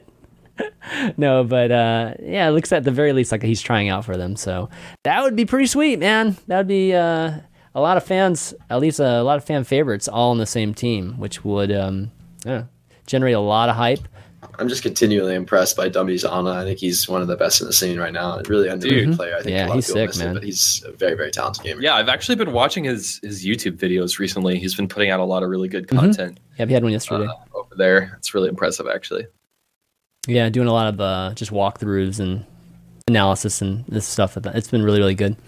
Okay, well, let's move on. I uh, wanted to give a quick shout out to the folks listening on iTunes. Um, for those of you that like to listen to podcasts on the way to work or on the bus or anything, got your iPad or iPhone or whatever, um, we are available on iTunes as well as Google uh, Play or Google uh, Podcast and SoundCloud. So you can check us out there if you if that's uh, more of your your um, speed. Uh, we have actually have a lot of listeners that, that do listen to the show that way. So I want to give a shout out to some Back in just a folks. Yeah, no problem. I'll give a shout out to um, Grayson TV who uh, left us a five star review and a, a nice comment there. That leaving five star reviews and, and helping us with that the ratings uh, helps people find us when they're searching for an Overwatch podcast on iTunes. So if you want to help out the show, you know, don't have like a few bucks to throw our way, even though we don't have a Patreon yet either. Uh, you just go to iTunes and leave us a, a review there. That'd be amazing and uh, help greatly. Okay, well, um, why don't we talk about Apex? Because uh, Yeah. there's been a lot going on Apex. Last week we we talked about uh, just potential of how you know these last few matches would basically determine whether we'd see a lot of Western teams in the top eight or if we weren't, because there was a lot on the line. Basically, everybody was on the bubble except for Envy, and they all had a chance to make it through. unfortunately, you know, I think our prediction was two two or maybe two teams get through. Well, only one team got through, guys, and uh, you know, probably we'll we'll talk about I guess each one of them a little bit. But uh, Ben, did you would you catch most of these or? You, you know, I didn't catch... catch... last night's games. Okay. Yeah, I did watch you... the Misfit game. Um, so yeah, I, I don't. We're actually running out of time. So much yeah. great discussion on the show. So I don't think we really have time to really go deep into the meta and, and what we saw from the mm-hmm. matches themselves. But sadly, Fnatic, Misfits, and Cloud9 have all made their uh, exit from the Apex tournament. EnVyUs, the only Western team remaining, and um, they actually suffered a pretty surprising loss last week too. So even EnVyUs, not really looking like uh, the strongest possible team as we kind of expected. Uh, the thing about EnVyUs is they don't have the Genjis and the Tracers like other teams have. So while EnVyUs has been consistently the number one team in the world for quite some time now, they may not be best suited for this current meta where Genji, Tracer, Pharah is so important. They don't have Tailspin anymore, who was that guy who played Genji, Tracer, Pharah for them. Um, can Taimu flex into Tracer? I mean, sure. We've seen him play a little bit of Tracer in the past, but it's it's absolutely not what he's known for. Uh, so really up in the air now as three of the Western teams gone. EnVyUs the only one left, and this is definitely not their strongest meta. Uh, so I, am I, I if I'm a betting man, I don't think I bet on EnVyUs anymore. I'm not sure. Well, Lunatic-Hai was the first uh, you know top seed to pick during the draws, and they picked EnVyUs. You know, so they, you know, that's how it works, by the way, in, in Apex. For those of you that are not familiar with it, uh, the top four seeds from groups they get to actually choose their opponent. Uh, they, you know, it's it's ranked, it's seeded too, right? The the actual top four, so the, they get to choose what what side they want to be on. At least they, they go in order, and then they get to choose who they want to want to choose uh, to play. So, very interesting that Lunatic-Hai picked Envy. You know, it, says a lot. Maybe they think they match up well against them, but yeah, I don't think Envy is looking super strong right now. Taimu seemed confident. I mean, it's, it's like, what are you supposed to, what do you expect him to say? But he was the representative for Envy during the draws, and he was very, very confident that, that you know, they would be beating Lunatic-Hai, and he was excited to be able to play them. But yeah, I, am curious to see how that's going to turn out. I don't, I don't think it's going to be easy, that's for sure, for Envy. If not, it might be potentially a loss for them. I don't know. What do you think, Jay? Um, Envy is a, is a team that has always sort of surprised me because I mean, part of the part of the equation is that they just have like a star-studded roster, and they've had a roster that they've only made minor changes to throughout their lifetime as a team, um, which I think is awesome. Um, I see a lot of players in that team; they're just incredibly potent. Although one problem I do see is a little bit of overlap, right? Like I see an extremely strong hit scan player in Taimu, but also in HarryHook. Um, they both are incredibly powerful hit scan heroes. I mean, Taimu also has that Roadhog, just you know, definitely on lock. Um, like you were saying, you know, that Genji, that Pharah, it's there, but it's not um, it's not there in the same capacity maybe the other teams have it. Like it's not uh, uh, uh, people aren't quite so comfortable on those flex options, um, which is why I think having you know a really deep hero pool is a, is a really important thing for long term success. You know, although I look at a player like HarryHook and I'm just convinced that he can play everything. Yeah. Um, you know, it might be a matter of learning, but if I'm HarryHook right now, I, I'm learning. I'm, I'm doing spending my all my time learning those heroes that I'm not currently the best at in the meta because uh, unless you know, you know, something EnVyUs has been known for is sort of just fearlessly running triple tank McCree and just on every map in every situation, just just believing in HarryHook's ability to, to pop off every game. Which you know, that's that's a strategy like that. If that can work, if you if you play it perfectly, um, but I would say it would be to their benefit to have more flex options, being ready to pull out that Genji who's so powerful, so potent right now against so many rosters. Uh, you know, being able to pull out those you know slightly non-standard and unexpected picks even if you're running triple tank, maybe you don't want a McCree. Maybe you want something a little more versatile. Maybe you want the Tracer, which is a slight hole in the roster. Although, I, I mean, I do think Taimu and Harry both have impressive Tracers. They don't quite have the same comfort, the play style uh, that they're just so adapted to playing Tracer. You know, you see a lot of North America teams having a lot of success right now uh, because you know, like let's say take Rogue as an example. They have they have Soon, who I think is the best Tracer in the whole world. Yeah. Um, you know, so you know, have a player like that on your roster. You're happy anytime there's a meta that lets Soon play his best character you know, and the same is true uh, on the other the other DPS. You know, I think I think Neeko is incredibly good, AKM is incredibly good, and they have a versatile hero pool, and between them, they basically play every single fragging class in the game. Um, when you have a situation like that on your roster, you're kind of immune in a way to um, to the meta changes and, and, and to the to the hero style changes. Uh, so I think the question is, can Envy patch those holes? Like, is is the ship tight enough, and uh, are those players ready? uh, if anyone can, it's Envy. But I think I'll be excited to watch those games for sure. They might I mean, not have to with all- Bastion. with, with Bastion Yeah, throw it all out the window. We got I know. Bastion like, tonight. it matter, tonight. If this patch radical, this patch might actually just be the saving grace that Envy needs. Know It, it actually, Again, it Kings genuinely could have a Nevada, significant This is like last on Apex It's- season. Wasn't there a patch before the last Yep, week there of, was. of last week? Last Yeah. Apex? Yeah. Blizzard should not do that. I think. Well, that was crazy. Last Apex was crazy. I mean, they, they literally just put, yeah, um, Mickey in like last minute. But yeah, uh, I mean, just talking just real quick about some of the things. I mean, it wasn't quick. It was 3 0, Meta Athena over Envy. Uh, Envy had already clinched at least a spot, but they did lose their number one seed because of that. So they didn't get to choose their opponent. Uh, Misfits, who actually had a chance. It was a really tough chance. I think they had a 3 0 Lunatic-Hai or v- maybe 3 1. They ended up losing 3 0. Yeah, they ended up 3-0 there. I linked this ridiculous mirror or Miro play, which I didn't actually Oh, realize you could even do until he actually did that. That was where he on the Ilios he just dives out into the ether, like out into the ocean, and then he jumps back out of like like thin air somehow propelling himself back onto the map, which is Really, just impressive ways to play. Mech of he just completely min maxed the hero. He used the ultimate's uh, uh, jump cooldown reset when casted, yeah. and then he also used the fact that when the ultimate ends, you also get a jump pack reset. So he basically just, I mean, he played it perfectly, and he also lives and escapes with his life. I mean, it's just, it's an absolutely nutty play, and I think it speaks to the beauty of Overwatch. That even you take a character like Winston, a lot of people say, "Oh, well, Winston. I mean, like, not like you need to aim. It's like such an easy hero." Well, watch Miro play and tell me that. Uh, you know, like watch any of these players play these heroes that a lot of people don't see as like super high skill ceiling, and then you know, you when you watch someone do something like that, you're like, yeah, okay, like show me that you can do that, and then I'll believe you. It's not hard to play. Yeah, uh, absolutely. Watching the best, watching the players that are the best in the world at their hero is like why I watch Overwatch, man. It's like it's like beauty. Uh, it's a beautiful experience.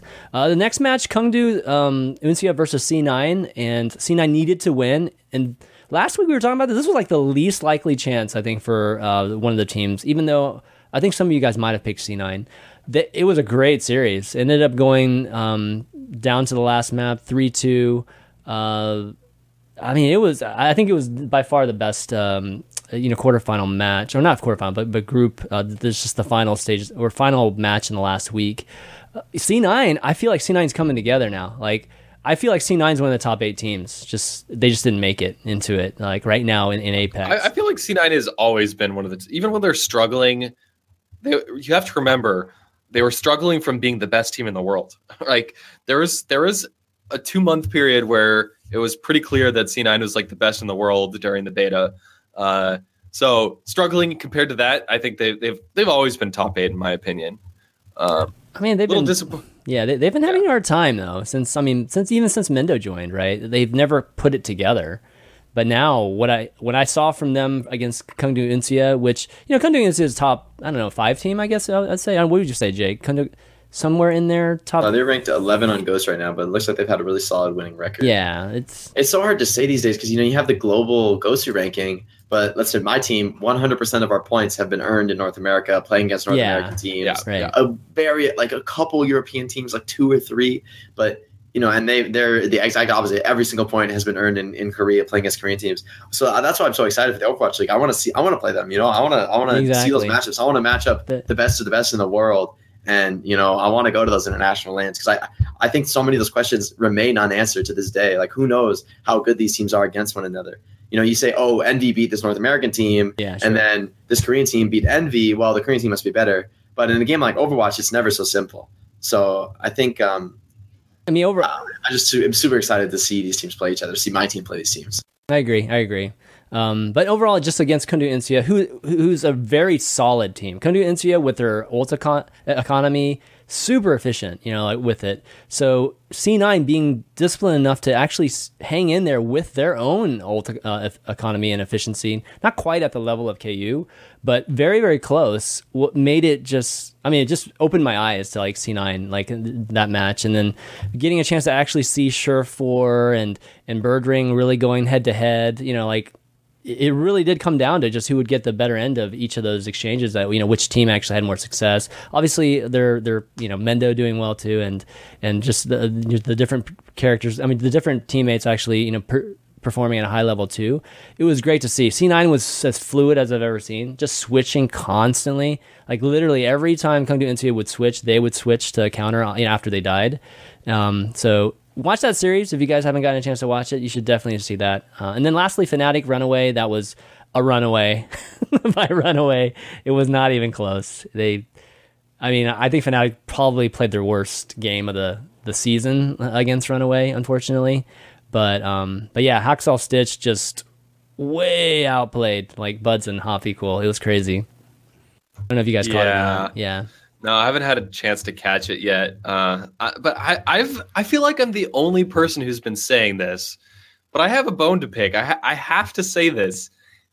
I feel like Happy Cool has not played nearly as, as well as people have given him credit for. Like as soon as Cool joined this Fnatic squad, everyone's like, "He's so good. They're, this is gonna make them awesome. Like they're not gonna miss a beat." But they have not been the same since they lost IDDQD. And I'm not saying Happy Cool is bad he's definitely good, but he has not he's not really helped this roster at all. Like they've they've just been on a downward trend ever since they lost IDDQD. And it's a real shame too because I think Stoop was one of the best Reinhardts in NA when he was still here. Cool Matt, obviously an incredible Zarya. Buds, Reaper was insane. Uh Vonethil, great shot caller, Costa, great uh Great. Zenyatta and. Ana.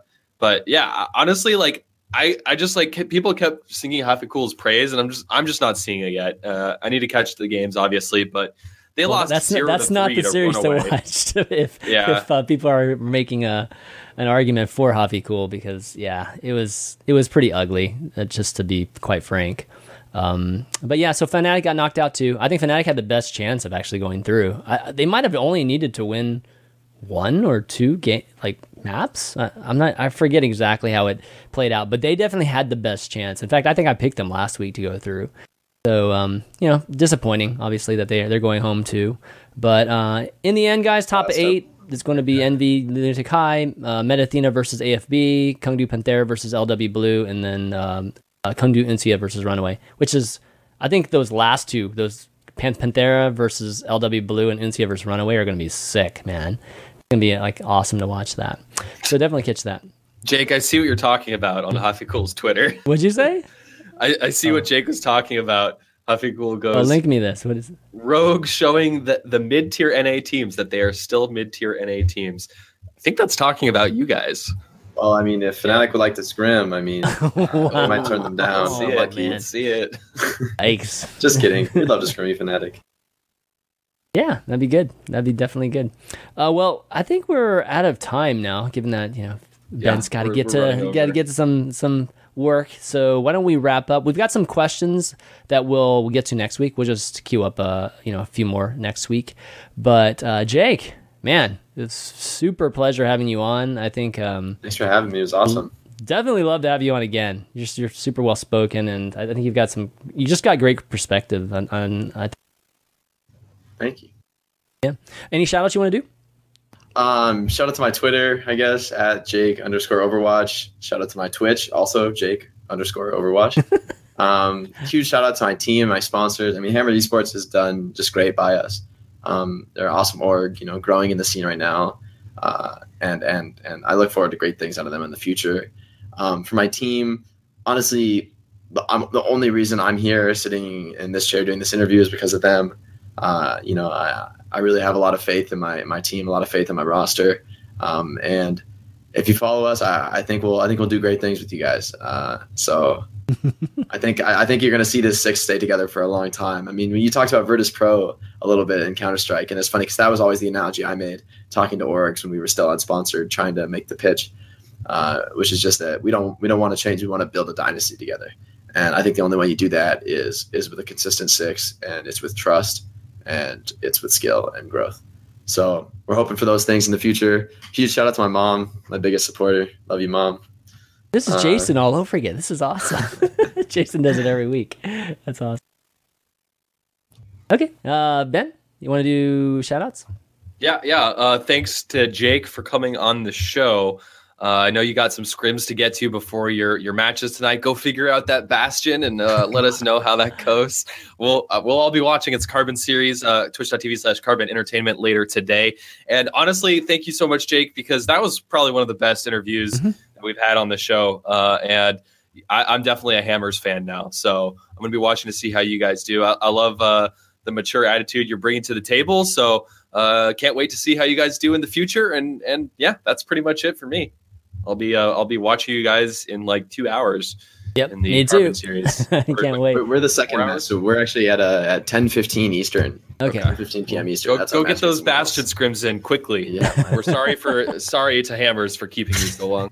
If you break out a Bastion, you get bonus points this today tonight, oh, at least from us. If there's not a Bastion, I will be very surprised. Wow. We'll see okay. how it plays in scrims. I mean, this is it's matches like this are always insane because day one, no one knows anything. Like there's no metagame. It's just like, uh, what what made sense in our two hours of scrims? Let's run it. Let's let's go. Yeah, yeah. So it should be yeah, fun. That's cool. Uh, round things out, thanking the both of you guys, Jake and uh, Fishstix, for a great, great show. All the folks that have been watching too. You can check out the VODs at youtube.com slash chanmanv. This one uh, a little bit later tonight, as well as all the other great episodes that we've done in the past are all there.